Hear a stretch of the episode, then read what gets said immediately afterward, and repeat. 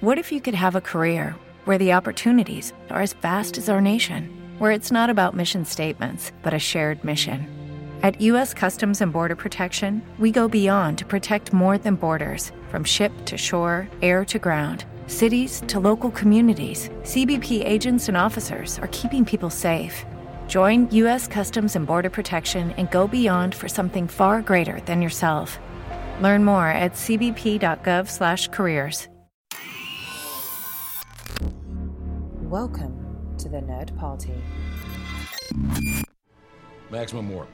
Punch it. Punch it. Punch it, Bishop! Punch it. Punch that shit! Let's punch it.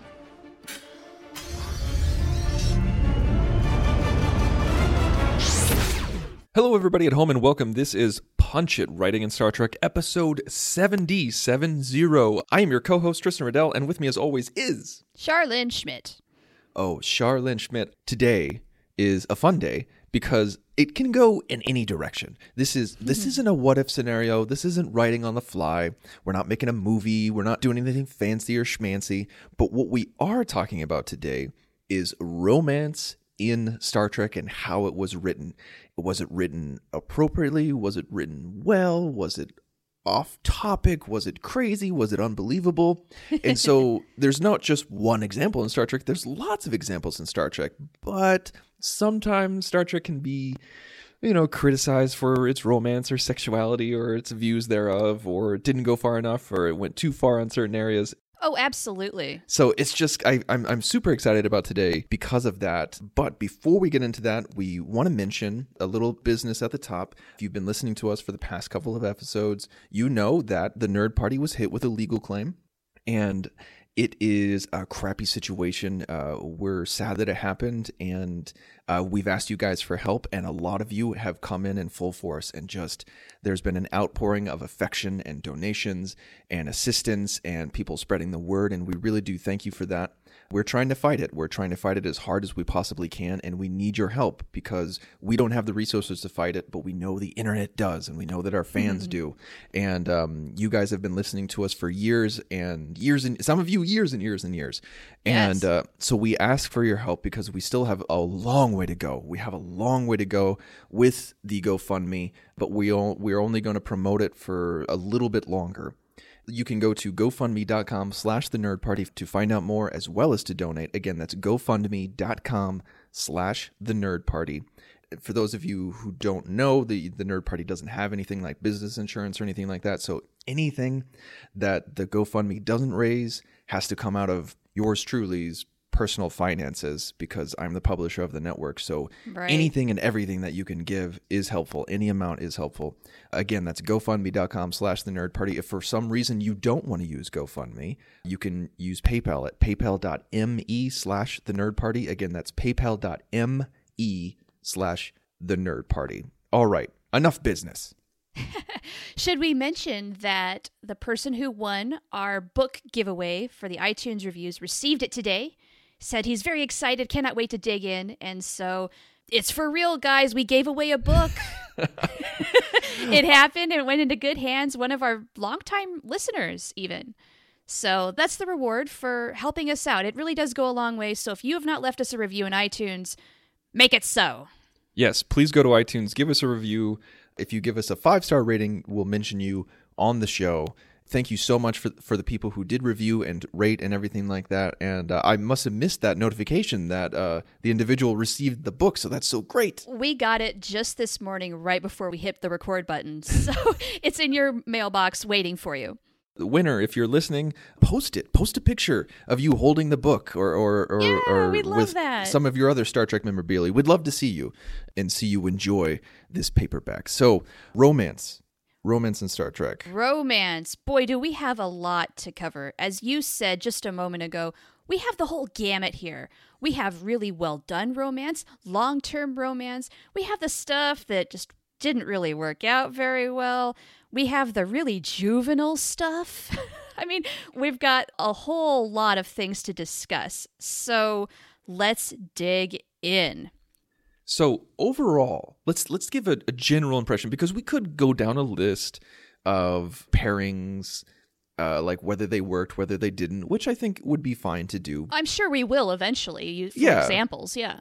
But what what's your general consensus on romance in Star Trek? Do you think like not a lot of people see Star Trek as a romantic show or a, a show with a lot of sexuality. So how do you personally feel about it? How do you feel it was portrayed in its writing? I definitely have mixed feelings about it. I definitely think it gets a little better when you get into the DS9 and Voyager days. And I want to say it continued, but then we had Enterprise where uh, Trip and T'Pol, I, I feel like there were some missteps there.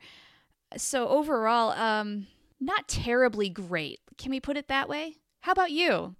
Probably the same. I mean, I think it's it's definitely like the fifth or sixth most important theme in the show. it's it's pretty far down there really i mean for such a uh, introspective show that relates to characters so deeply yeah romance really takes a back seat It does. And I mean, you could say that that's a bad thing or that's a shame. But with a show like Star Trek, when the emphasis is so much on the exploration of space and the expansion of humanity and moral reasoning, moral code, and just discovery in general, i- you know it's okay if one theme takes a back burner because like not every not every show you know has a great romantic presence. And like if you look at one of our favorite shows house of cards i mean that's not a romantic show. I mean it, like it has some really No. screwed up pairings. I think they're well written. There are a lot of pairings. I mean the main characters are a married couple but romance is very much not a part of most of that show Yeah. But if you look at a show, a very popular show that's been on for over a decade now, is Grey's Anatomy. Even though that's a medical show, romance is a heavy, heavy theme, heavily showcased theme in the show. People watch that show for the drama as well as the romance. And that's hmm. just what it is. And so there's a lot of shows with a lot of emphasis on relationships and comedy or relationships and drama or relationships and action, but Star Trek just isn't one of them. No, and in fact, when Star Trek was just getting started, the network execs said of the very first pilot, it's way too cerebral. And you mm-hmm. know what? I don't know if Star Trek ever fully lost that edge. It is a little cerebral. These Starfleet officers are on a mission. They have a lot of other things on their mind exploring space, first contact with alien beings, trying to either prevent wars or fighting wars if they're in them. Romance, uh, if it happens, great. But a lot of times, I kind of wonder if it even occurs to them half the time.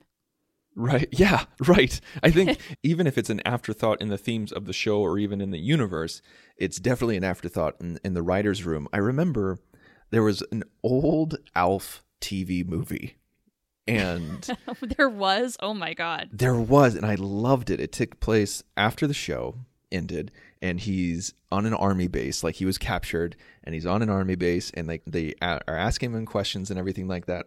And the woman asking him questions, like she's holding up like ink blots and stuff like that, and photos of other things, asking him his pop culture knowledge, and he holds up. Uh, she holds up the a picture of the Enterprise, and he's like, "I was wondering when we were going to get to the Star Trek stuff." and um, she's like, "Ah, so you are aware of uh, Captain Kirk and his five-year miss- mission?" And he's like, "What I do know is it's a show about a bunch of people flying around in a tin can, and they have no life." And that always stuck with me because I thought it was funny that seeing Star Trek references outside of Star Trek, but at the same time, I was just like, yeah, they kind of do scrape the bottom of the barrel when it comes to people's hobbies and free Yeah. time and everything like that. It's a militaristic show when we see people on the bridge and in their uniforms. And like, yes, I know that you could argue, well, you know, like Riker plays the trombone and Jake Sisko likes to write. Of course, these are fleshed out people, but it's not Yeah. the main point of the show. No, no, it does illustrate an important point. For as much as we do get about their personal lives, we really don't get that much. I mean, that's just I guess I guess that's just not what the show really is. Yeah. You know, I mean, can you really fault Star Trek for being that way? Man, maybe from that outsider's perspective, like the example you just stated, somebody from the outside looking in, like, is this all people do is spend time on the bridge? That's their life. Wow, how boring. but we, the audience that it's intended for, for whatever reason, we're latched in. We don't see it that way. No, we don't. And Although, I think that we are always hungry to learn personal details about our characters. I think that's why we're so fascinated by it is because we only get little tiny morsels or table scraps of personal aspects or relationships. I think that's why you and I love Star Trek Mosaic and Star Trek Pathways, the, the two novels, because it's nothing but backstory and relationships for the entire Voyager crew. We Right. love that stuff because we don't get it in the show. Yeah, Jeri Taylor really went out and gave us those backstories that we do love. And it's too bad more of those elements didn't make it into the show. Some did just because she worked on the show, but mm-hmm. nevertheless, it would have been nice. So, what would you say is one of one of the most believable Star Trek relationships, or or most well written? Well, okay, I want to start with the original series. Now, I in terms of believability, I'm not sure where this fits, but it was certainly the truth. Captain Kirk was married to the Enterprise. Oh my gosh! This was a long, oh. ongoing really relationship. right off the bat. I, yeah, I'm sorry. That's, I mean, there was a reason why he only had Aliens of the Week. It's because he was responsible for one girl. Her name was Enterprise, and that was enough. And as we go through in, into the movies, where in Star Trek 3, the original Enterprise is destroyed, I mean, his heart is absolutely broken. And, and then even with the Enterprise A, it's never quite the same. You know, he misses his chair.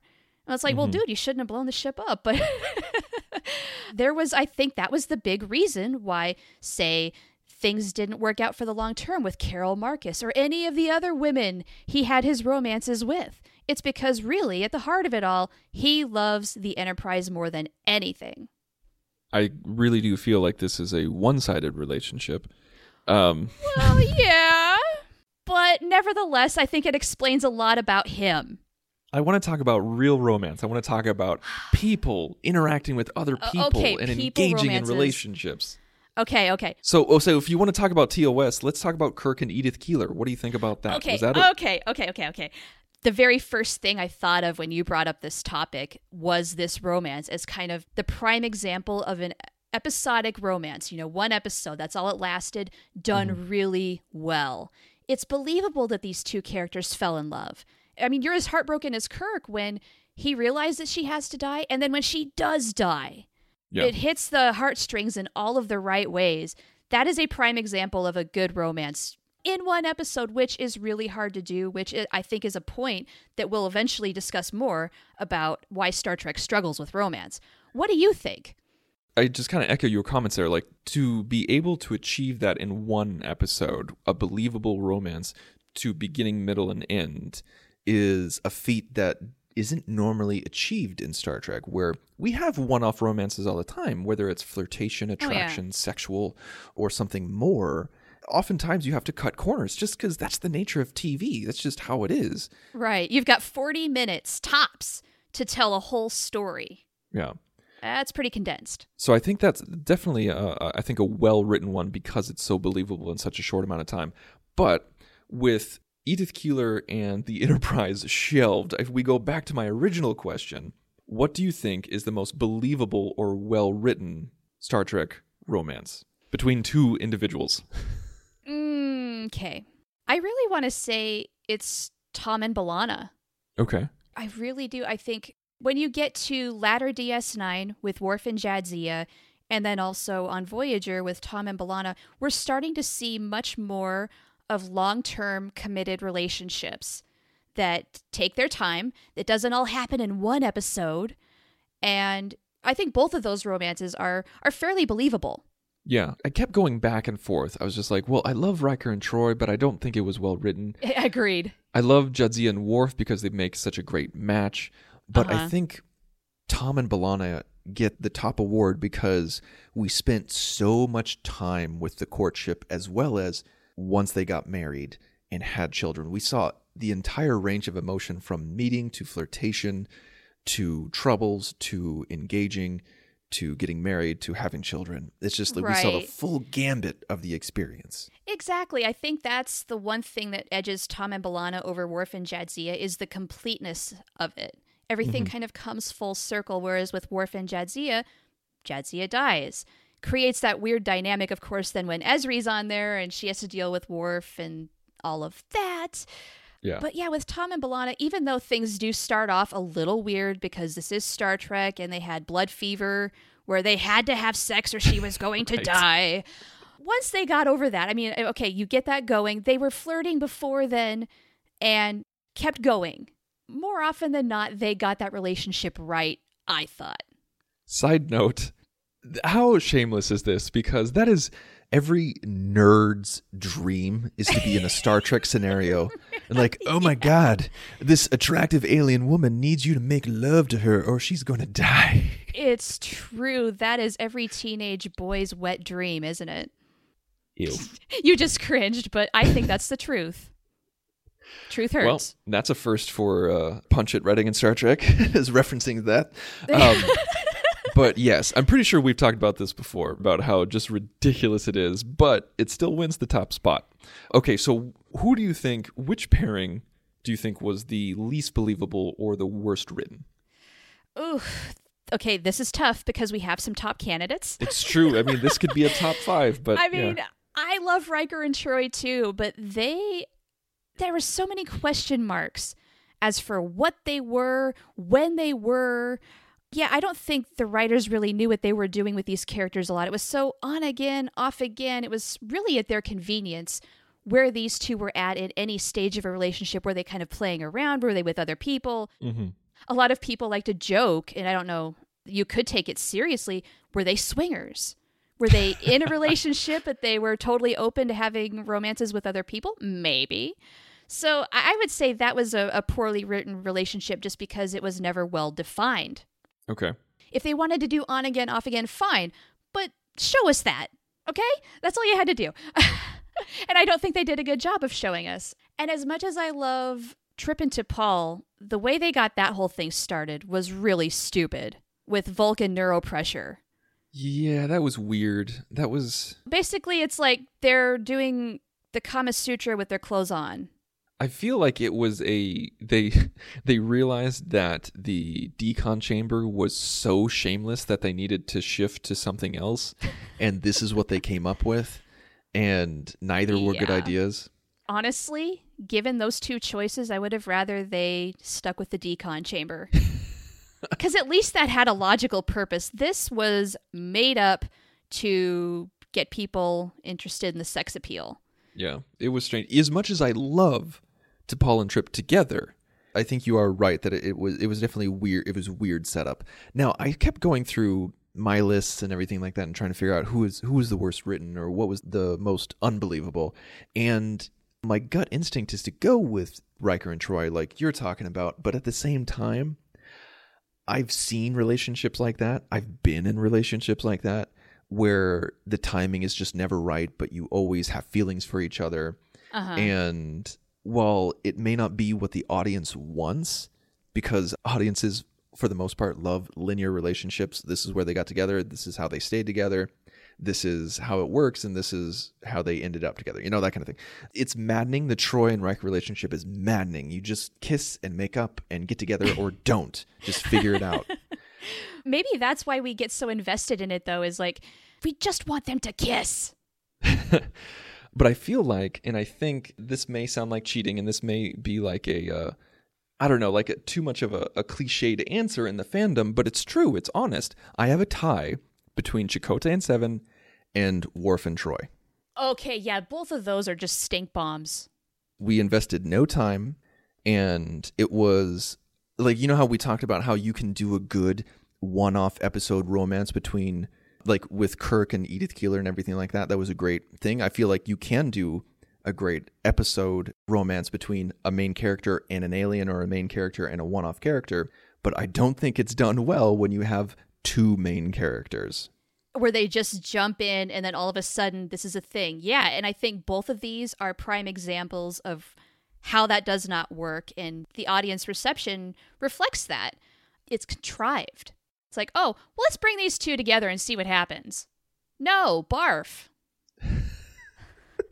It's true. It's true. So that's definitely my answer there. Okay, those are good.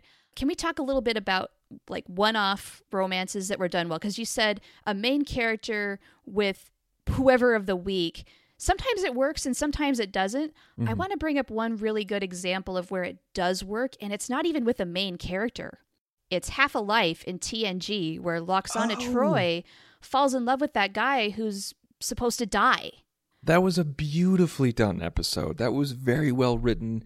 And Yeah. you see these two people of approximate age coming together, and you have Lwaxana, who's so full of life and doesn't let anything get in her way. And you have this character who is so attracted by that. And then at the same time, it's this beautiful dichotomy of he's attracted to life at the same time knowing that he's going to have to give up his own.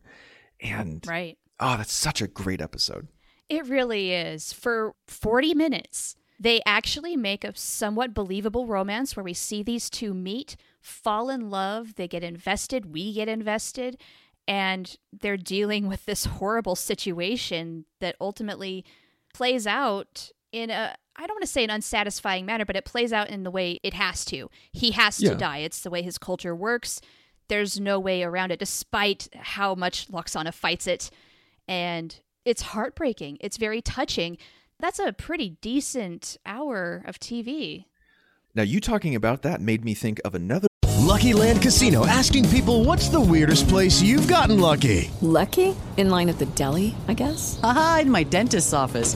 More than once, actually. Do I have to say? Yes, you do. In the car before my kids' PTA meeting. Really? Yes. Excuse me, what's the weirdest place you've gotten lucky? I never win and tell. Well, there you have it. You can get lucky anywhere playing at LuckyLandSlots.com. Play for free right now. Are you feeling lucky? No purchase necessary. Void where prohibited by law. 18 plus. Terms and conditions apply. See website for details. one-off romance, but I applaud you for coming up with a romance that didn't involve uh, main characters at all. Mine does, but it's in the same show. It's Picard and Kamala, Famke Janssen's character from Perfect Mate. That episode, it was filled with the idea of romance or the idea of mating and pairing, and you have this woman who's practically being sold into slavery for her ability to conform herself to whatever the man wants. It was a huge Right. issue of human trafficking, feminist values. Does marriage make sense anymore? What is the benefits of marriage? What are the detractors of it? And everything like that. It had all these issues into one episode. And it's interesting because we don't see Picard's romantic side all the time, but I do think we get a good exposure of it with uh-huh. Vash and the woman from Lessons and Oh, Beverly yeah. and everything like that. But with this one, we got to see a lot of one on one time with them. And they developed that relationship in one episode. And again, it ended with a heartbreaking note because she permanently conformed herself to Picard's wants and dislikes, but then had to go off and marry some troll king from another planet. Poor lady. Yeah. That whole thing where respecting other cultures and getting out of the way really, really, really hurts. And actually, that shows, I guess it's sort of like half a life in where you're bringing up a lot of social commentary centered around a romance, which Star Trek very rarely does. I don't know. I wouldn't say rarely because I feel like we have well written relationships about like interracial marriage and marrying outside your culture and how that can be difficult, like with Jadzia and Worf or B'Elanna and Tom or blanking on some other ones. But Okay, maybe there's more to that than I'm giving it credit for. maybe just a little bit, but it's not it's not a banner issue with Star Trek. Although, oh, I would say like going back, we, we're talking a lot of TNG, but talking about romance as well as social issues, Riker and the genderless person Oh, right. or the Yeah. genderless culture, and she had a female gender and she was ostracized. I mean, that that's Star Trek uh, social issues 101 right there. I mean, regardless of what you thought of that episode, whether it went too far, didn't go too far enough, or totally missed uh, representation, uh, it still tried to say something of a social issue. That makes me think of on Enterprise, one of my very favorite episodes from that whole series, Cogenitor, where Trip, he doesn't fall in love, but he develops a friendship mm-hmm. with her only job basically is to have children for this race. She's kind of the third wheel. There's the couple, they cannot have children without her. She's the one who carries it.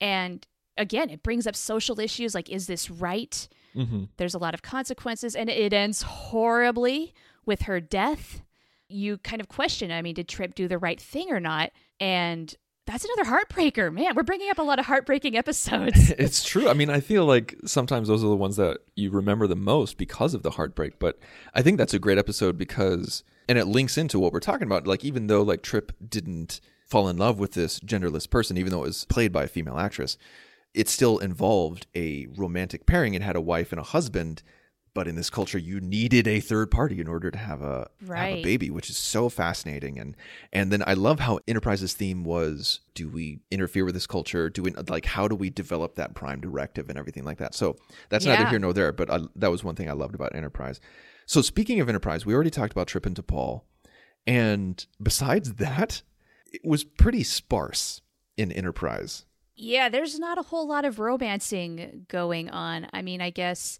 there is Archer with the captain of the Columbia. right They kind of have it whenever they get together, they're have fun buddies. it's kind of like we're friends that occasionally sleep together Friends with that kind of benefits. That's Yeah. sort of what I get out of that relationship. And it seems to be okay for them because they're both devoted to their ships. They don't see each other that often, but when they do, they're into it. It works for them. and I think like Hoshi hooked up with like a random alien on shore leave and uh Yeah. and then there was like oh man uh, Malcolm flirted with an Andorian but that's pretty much it that's like the Not a whole lot going on there. like we had so much we okay so like in Deep Space 9 and Voyager we had a lot of romance between main characters but in Yeah. TNG we had a lot of one-off romances Uh-huh. TOS too. in TOS. And so I wonder why that shift happened. Like, what happened in the mid to late 90s where they put a more emphasis on relationships as opposed to one off romances? Oh, that is such a good question. I want to open that one up to our listeners. Write in and tell us what your theories are, or go on our Facebook page, hit us up on Twitter. My handle is Oh the Profanity. Tristan, you're the Insane Robin, or do join Nerd Party, the network's handle. And let's start a conversation about this because I don't think there's any one answer. I think there's a lot of things going on there, uh, things shifting with the times, but also the time period in which these shows are taking place might have something to do with it too.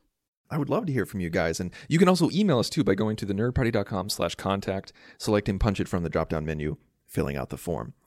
All right. So one thing that I'm I'm thinking of, Half a Life, that made me think about Harry Kim in the Space Herpes episode. What Oh, the called? disease. The disease. I feel like it was kind of the this is going to sound ridiculous, but you have people who are middle aged connecting on a very real emotional level from life experience and circumstance and situations.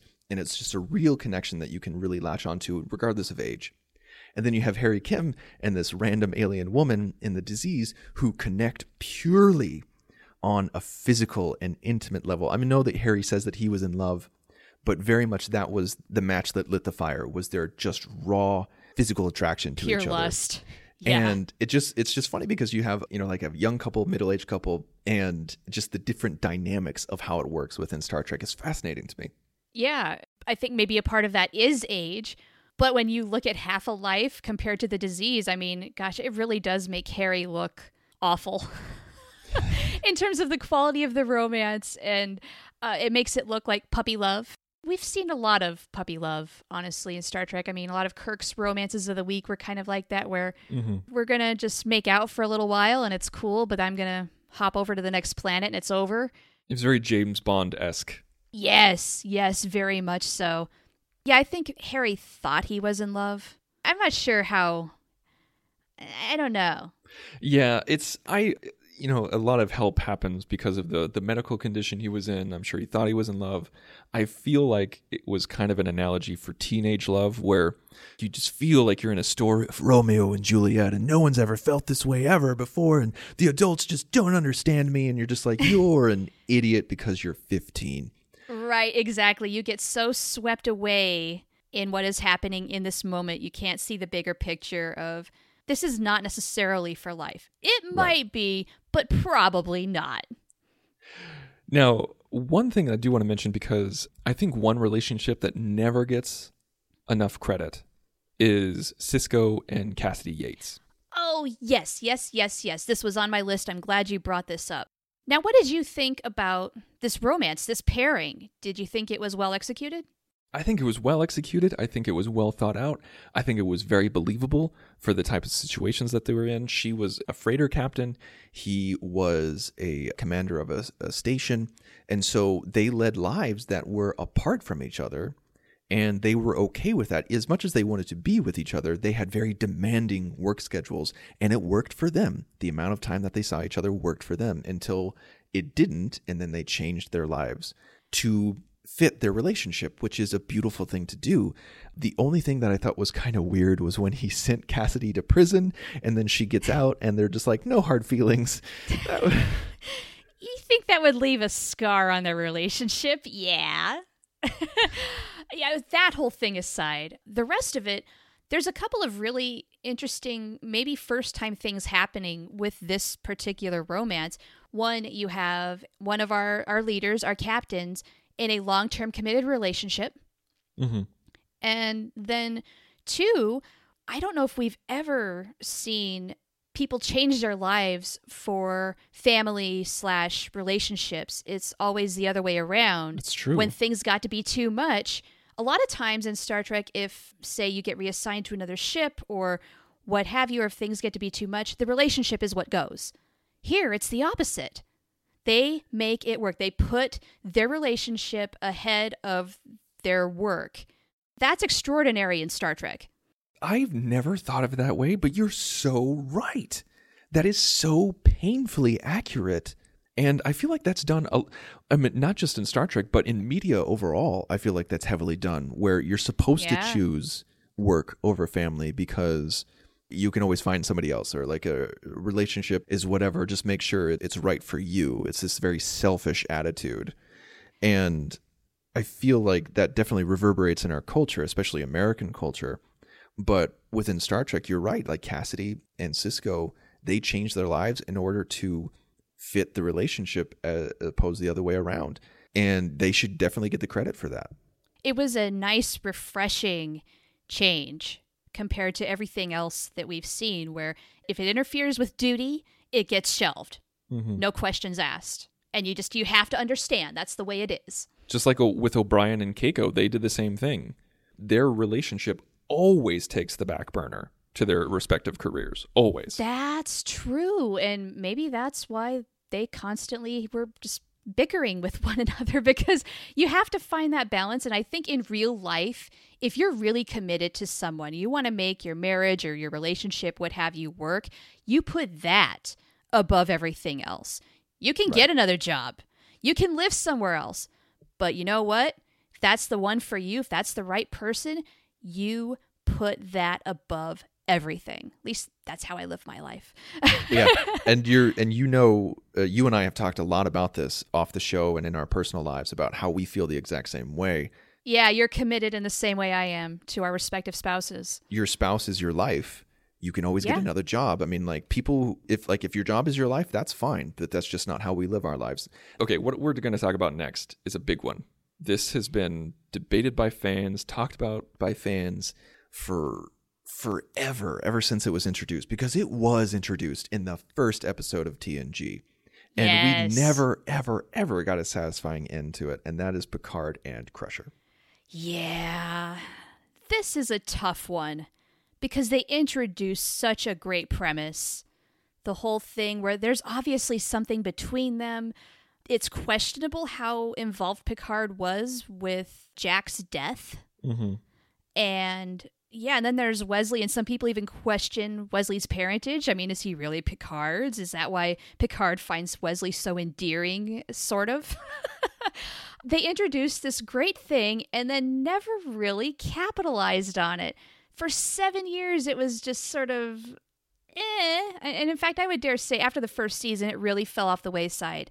And then they mm-hmm. sort of tried to bring it back in season seven with Attached and we saw a couple of kisses here and there, but then by the time you get to the movies, it's completely dropped.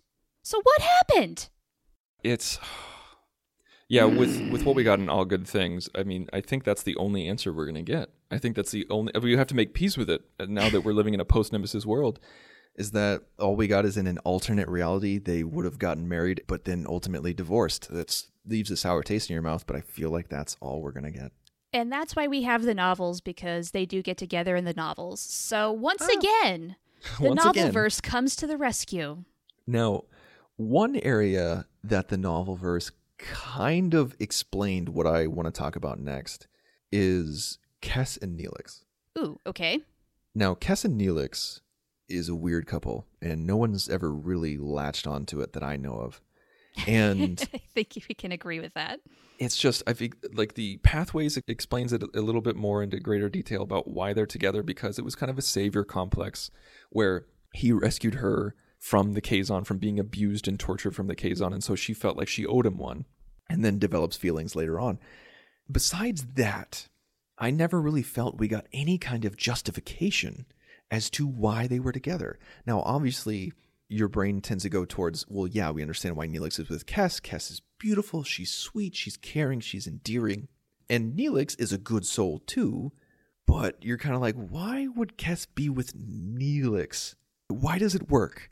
We never got an answer, and so I feel like that is a poorly written relationship. I think overall it is poorly written. It's not terribly compelling. It's not that interesting, which is why I think it was a great idea that eventually it fizzled out. And here's why I think they did it in the first place, though. I, I think it's a relationship out of convenience. He was there, like they both got something out of it. She mm-hmm. got off of her planet and was able to stay with him. That's what she got out of it. And meanwhile, he has companionship with a mm-hmm. beautiful lady. That's something Neelix wanted. So there they are. Is it the greatest romance? Not at all. Which is why they move on from it. Because once they're on Voyager for a little while and suddenly they're not each other's everything, there's a whole lot more out there to the universe. Voyager opens up a lot of possibilities for both of them, and they don't need each other in the same way. It kind of just ran its course. All right. Well, do you have any other romance anecdotes or feelings or thoughts about Star Trek that you want to share before we close up shop? Well, you know, I have a lot of feelings about Janeway and Chakotay, but we've discussed that to exhaustion. We don't That's need true. to bring that up. No. Just need to put put it as a footnote. See every other episode that we've ever recorded.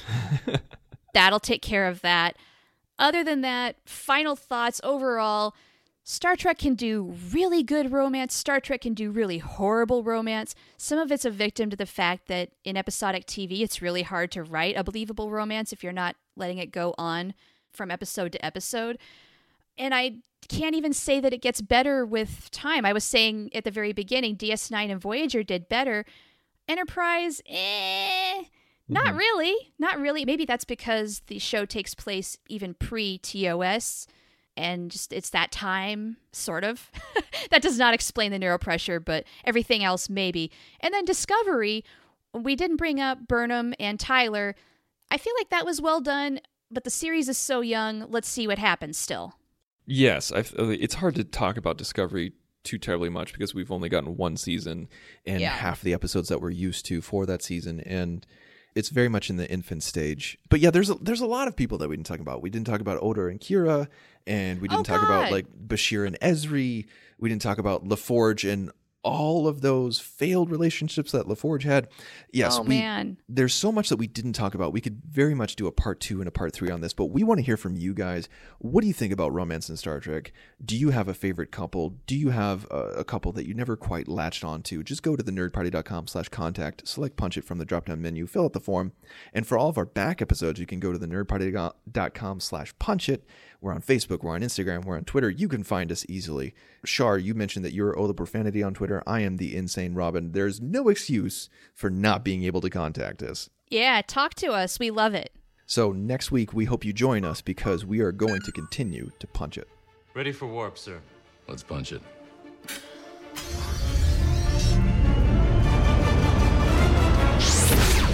Join the revolution. Join the Nerd Party.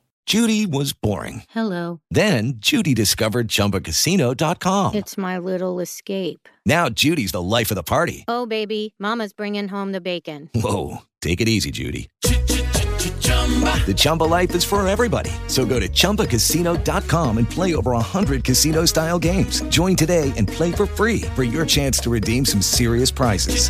chumba ChumbaCasino.com. No purchase necessary. Void where prohibited by law. 18 plus terms and conditions apply. See website for details.